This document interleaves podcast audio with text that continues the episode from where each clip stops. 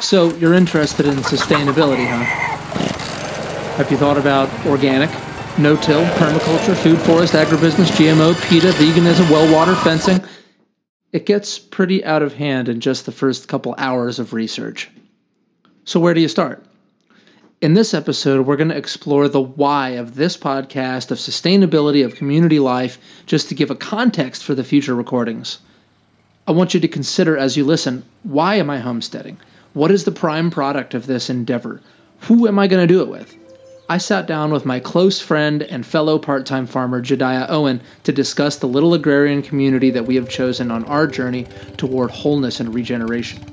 Let's go there now on this, our third episode of The Wilderness.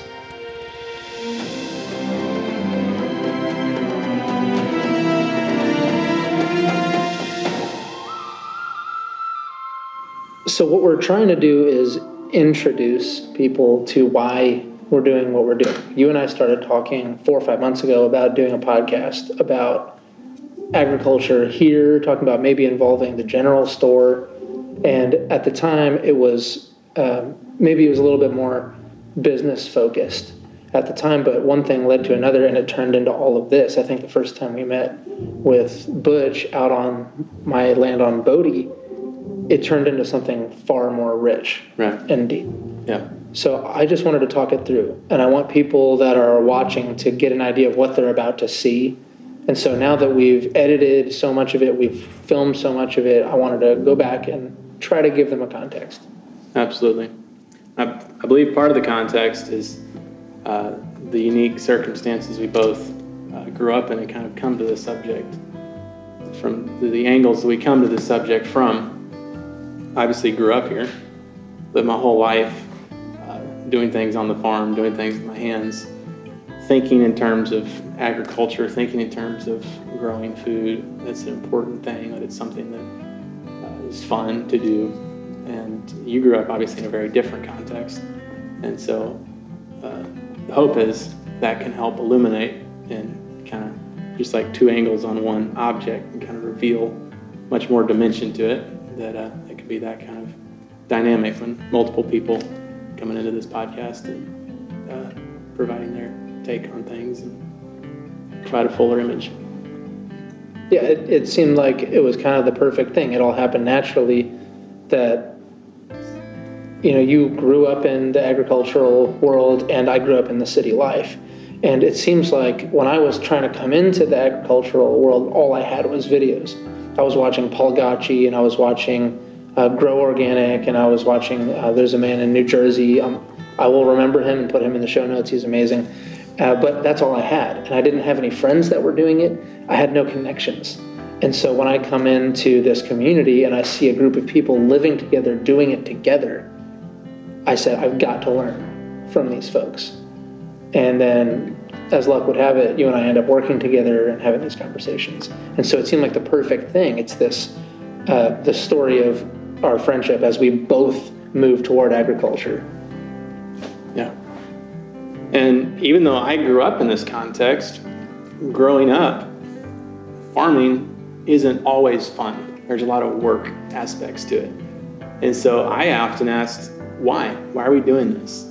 Why are we growing our own food when other people are going to the store and buying all of it? And we still buy some of our food. We're not 100% uh, sustainable in that aspect, but we are much further along even if you only include knowledge and experience of having done many elements of it for many years now. I would ask over and over again, why, why are we doing this? And uh, over the years, I've gained a much better understanding than I had even as a, as a young person. But it's been something that, as a community, it has been stressed from the very beginning when our entire church was in New York City, the, the deepest, most urban portion of the country at the time. Uh, growing our own food was viewed as important and something to spend time on. And they had window boxes, they had little every little square foot of dirt they could have. They began to grow gardens. And it was for a couple reasons. And I want to, it's all right, I just want to go down a couple uh, of facts that have happened, transformations that have happened in recent history that has caused us to, to step back and say, maybe there's something to growing our own food. Maybe that's something that should be given importance. And so uh, one of the one of the facts is an average plate of food today travels over 1,500 miles from the place it was grown to your plate where you're actually eating it. In 1930, the average farmer was farming for five people, basically his family. His family, or, you know, there's obviously some that were craftsmen that weren't as heavy on farming, but very localized. Today, one farmer farms for over 155 people. And depending on how you calculate that with ethanol and such, it could actually be much higher than that. Hmm. Another thing is just in uh, food varieties that we've lost, seed varieties. In the last 80 years, we have lost over 93% of seed varieties in this country. That, that by itself is an incredible danger to, uh, if just like the Irish potato famine, where a specific blight, a specific disease, a specific chemical targeted one uh, strain, one species of a plant too much, and it wiped out an entire um, countryside of those potatoes and put uh, the Irish potato famine, put the entire area into a major famine. Um, another interesting thing the average age of a farmer today is 58, and it's been on a steady incline. So basically, most of the farmers in this country are about to retire. You know, and there's not a lot of new blood coming in. And you know, when you just think about it, one of the things that really got to me is the the basic plan of human survival, somewhat of a three legged stool. A lot of people say it's food, clothing, and shelter. and of those three things, one of those has changed massively in only the last 100, 150 years. For all of known history, we've started this experiment just in this last little bitty segment of the last 100 plus years. And that is just what I said, where all of a sudden food, instead of being localized, instead of being uh, varied diversified throughout the countryside, throughout different locations, throughout multiple different varieties of seed. Now it's monocropped, where one farmer using a lot of petroleum to fuel his tractors, to fertilize the crops, to harvest it, to process it, and then to move it to the table. This is all done in big business. This is one man in a, huge tractor, today now autonomous tractors, farming these enormous areas and that opens us up to incredible vulnerabilities in terms of our uh, the food flow, even just safety in terms of a major pillar of our uh, natural existence. And that doesn't even go into the, the relational aspects of what has happened where all these people have been pulled from the land and gone into urban uh, type lifestyles. That is even a whole other element, obviously. Uh, but those are a couple things that as I was growing up and asking the questions myself, why is this important? Why is this something we should do? That really helped kind of fill it out for me. Uh, I'm thinking as you're sharing about the the economic drivers to make all of this make sense and the great experiment of modernity that says that work in the land is drudgery. Yeah. And I learned a little bit about the Industrial Revolution, and that was what they were promulgating all across the countryside, is drawing people into the city to work the factories that was all based on what they thought would be the economic prosperity of the future. And John Stuart Mill, in uh, in the books on utilitarianism, he talks about the bright future that this new economy is going to bring forth. And that was a law book, and it made its way into that. I mean, it was such a huge deal at that time, and no one knew what was going to happen. But it was going to be the same squalor that had always been in the cities that we're seeing now, that but just amplified. Now the cities are so huge and they're so uh, uh, prevalent. And I, have heard it said that uh, you know, as the city became the world, the world became a city, and we're seeing people. Uh, I've heard Kevin Durkin talk about a million people have left New York City already this year, one million people, and they're seeing the failure of this experiment that has detached them from food. And I think that my wife and I started to see that call two, three years ago before things got really, really bad. From our view, the city was so detrimental to where we were trying to go as a family. We wanted to be involved in the essentials of life. And when I was younger, I went on a very long trip uh, to try to get in touch with what is reality because I had grown up in a very affluent situation in the city everything was upper crust. I mean, lobster dinners where we threw away half of the meal because it just I was full, and that was probably like you're talking about 1,500 miles. The food goes 1,500 miles. I have no doubt that it was 1,500 miles for every individual thing on my plate. That they all came from all over the place, and I knew that that wasn't right. It had turned me into what I thought was a softy, but really what it was was that I had enslaved somebody else to feel the pain of agriculture so that I could live my fantasy life where I felt no pain. I, I, didn't understand the cost of the thousands of chickens I've eaten in my life. I don't understand the cost of all the cheeseburgers that I've so frivolously had. And then coming here and getting involved in the essentials of life, you start to see the tremendous sacrifice that whether you're a uh, raw vegan and you only eat vegetables, or whether you're a meat eater like my family is, you start to see the incredible cost of a human life. And it gives you a reverence for not just those things that you're consuming, but also for your fellow man. The incredible fragility of life. And, and it seems like that's the, that's the exodus that my family is on, and now millions of others are on due to the fires. Um, you know, 90,000 people had to leave Los Angeles uh, this week and some of that was temporary, but many homes were destroyed. And there's 4 million acres burned in California because of over urbanization and the destruction of the natural pathways of fire and deforestation. I think people are starting to feel a pull for this. Yeah. And I think that's another reason why we want to do what we're doing here is that I'm not the only one that's coming out. And maybe there are a lot more people like you that grew up in some sort of agricultural background in rural America that don't anymore see the value. And that's why we have the 58 years old median age for the farmers because their sons are not taking up their dad's craft right. because of the purely economic driver that says, I want to be separated from hard work and I want to do this cushy thing in the air conditioning. But it, it destroys a person to do that. And I, I, think that's part of why we're trying to bring people back in our small way with this yeah. video. Yeah.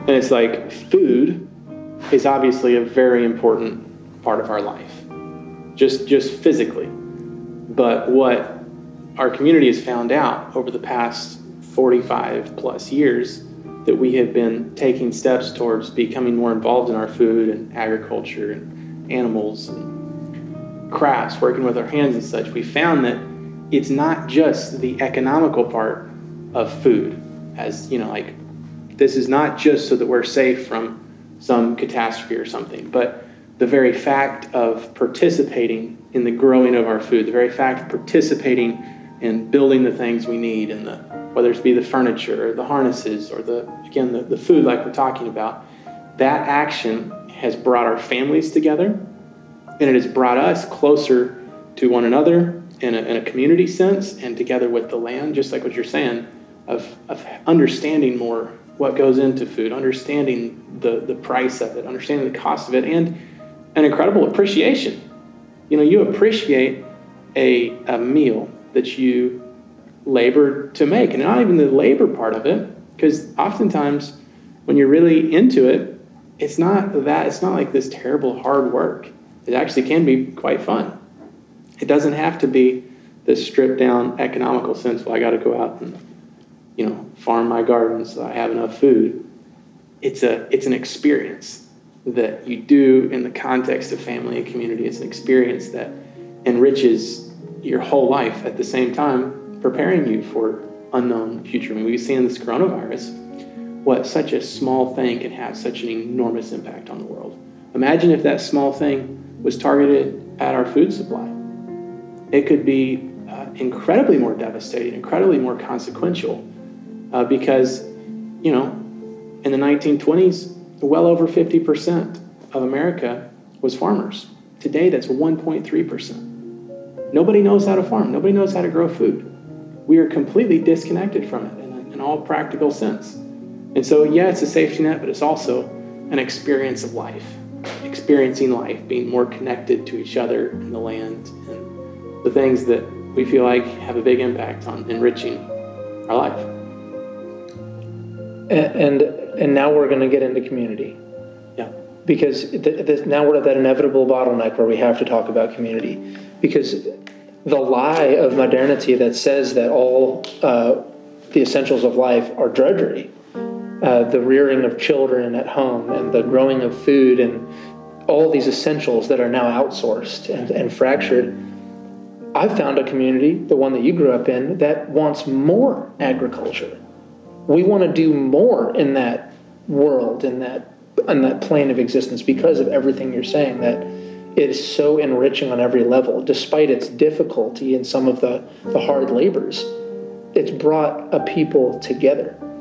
And I know that uh, Butch Tyndall, who they're about to meet, who the audience is about to meet, he has over and over and over again demonstrated that even if you come and take his homesteading course and you just flourish and you double dig all your beds and your fig trees are just fruiting in two, three years and you're as happy as can be, there's a limit to how much you can do on your own. It's, it's great to start off with your compost box, and a little start is a start.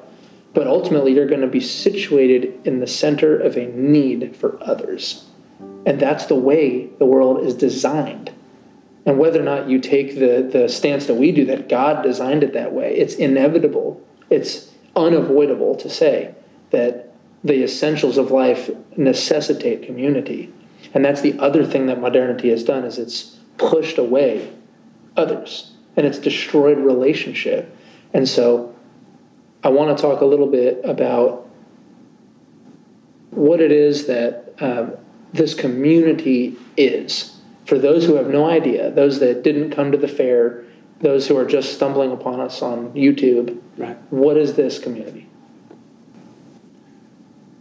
So, this community is a group of people, uh, started out as two people in New York City, uh, with a passion and a belief that there was an arrangement of relationships in the context of some type of community where families could work, where couples, relationships in general could work between couples, between families, between a larger community.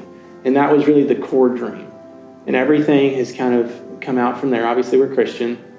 And as the, this church, a few people that started in New York and grew to uh, several dozen, it then moved to New Jersey, then to Colorado, and has moved to Waco, and is now in uh, Israel, Montana, Idaho, Mexico, uh, New Zealand, South Africa. It has grown uh, from that belief that relationships can work. And we found that a key part of that is relationship with land, relationship with growing things. But we're a Christian community that are trying to live uh, by the biblical New Testament uh, standard set up. There are going to be some folks that need to know that, that need yeah. to know that's where we're coming from. But what I was trying to get to, and I think where we're going, is that there's never been a time in history that has been more divided on a global scale. Everyone seems to be in on the kind of struggle that's going on, especially in the cities. Yeah. There seems to be a and, and and recently what's coming out about Facebook that they market against your beliefs and that Facebook's uh, AI is built to discern what you believe and is des- designed to uh, overwhelm you, to bombard you with the opposite of your beliefs, to create an emotional response that keeps you coming back. Division is the call of the day. And I think another thing that we're saying as a community is relationships can work. Yes. And the common ground are the essentials of life. And it strips away the barriers of race and uh, political affiliation and, and taste preferences that come from modernity itself. It's the fracturing of people in our desire to have our comforts and stay away from me and this this idea that the American dream is the picket fence which ultimately separates you from your neighbor. We're saying no. For 45 plus years this community has been standing against that and saying no. Relationships can work. Love is real. People can work together. And the common ground is the essentials of life that really is true and something interesting to me is that is just the contrast that has emerged as our community has gone on between where we are and where much of the world is at. Because you can look anywhere, anywhere today, and you see struggle, you see conflict, you see people completely at odds with each other. And really, we believe that is the outworking, that is the result of this kind of modern approach of where families are separated, where mom's going to one job, dad's going to another job, kids are going to school. You're separated from each other for most of the day. You're separated from growing your food. You're separated often from even your extended family because that's all in different cities and uh, areas of the country or the world. Everything is separated, everything is pulled apart, even the way the, the most revered uh, you know, science is at its heart tearing it down and figuring out what are the separating out until you can measure and identify each individual part. And while there's definitely a place for science and such, the overall effect has been separation. Everyone is separated against each other. And we believe that there's no way to get away from struggle. There is going to be struggle in life. We've just found that when you struggle for things like working in the garden, growing your own food, growing your own animals, that kind of struggle actually pulls us together and gives meaning to the struggle instead of everyone struggling against each other in this competitive sense. When you can work together in the context of a community, the struggle becomes a struggle of working with the land and the, the work, the sweat of your brow to, to grow the food, to make those things work. And in that context, relationships between each other seem to be much, much easier uh, to accomplish because we're not struggling against each other, we're struggling with one another towards a specific aim. So maybe the last thing that we should talk about too is the economic effects of the coronavirus have disrupted supply chains. Um, there's millions without work. There's all sorts of issues, and a lot of it, from where we're standing, seems to be tied to waste. And you were bringing up some pretty interesting numbers to me about waste. And I worked in the restaurant industry for nearly 15 years. And, the more upscale you go in food, the more waste there is. And there's a reason for that. It's that people have commoditized and separated. They've transactionalized so much of their life, and food being at the center of it, um, and at least the center of this example, that it's thrown away. Yeah. It doesn't matter. Yeah. What I was referencing is you can look this up anywhere. Um, but they estimate that well over 40% of all food grown, at least in this country, goes to waste. Nearly half of the food grown is waste, over 40%, which is pretty phenomenal. And even if you only care on an environmental level, you're talking about most of the food grown using a lot of petrochemicals to grow it, to transport it, to process it, most of that food goes into a landfill, which then produces methane and goes up into the atmosphere. So, even on that level, organic growing your own uh, food can have a big impact there. And just the wastefulness, a lot of it comes because a vegetable is ugly. It comes because they're just a little bit deformed or got bunged up a little bit in travel. And uh, you just don't have that on a local farm. You use use everything you got. If you can't eat it fresh, maybe you can it. If you can't don't want to can it, you can juice it. You can feed it to the animals. It's a very whole, complete cycle. What the animals don't eat, you compost, or maybe they eat it and you compost it after that. But uh, it's it's far better uh, for the environment. It's far better of a of a complete cycle, just on that one little segment.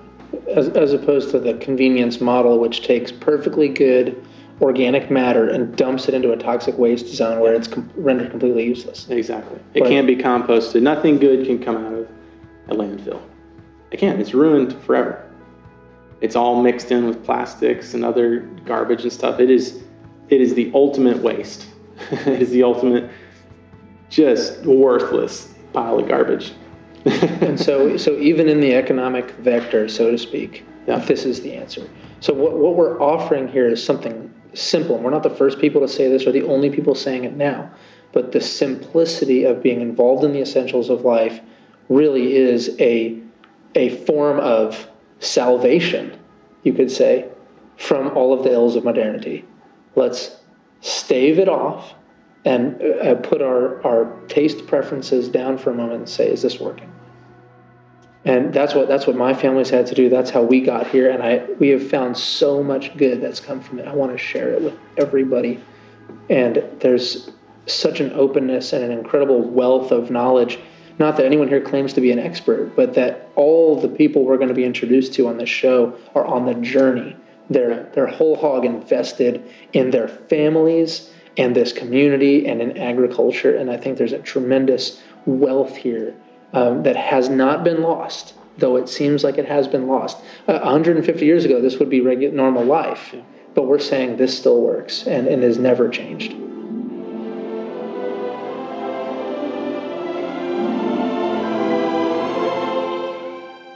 Thank you so much for listening to The Wilderness. If you're looking to find us online, our website is homesteadgeneralstore.com.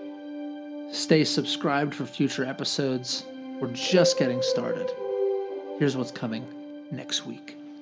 He said this part right here is the, the fatty lobe that was coming off of what looked to me like the liver. I could be corrected on that, but it's a fatty lobe. He says that it's a it's delicious. We're going to eat this today. In what form? I do not know.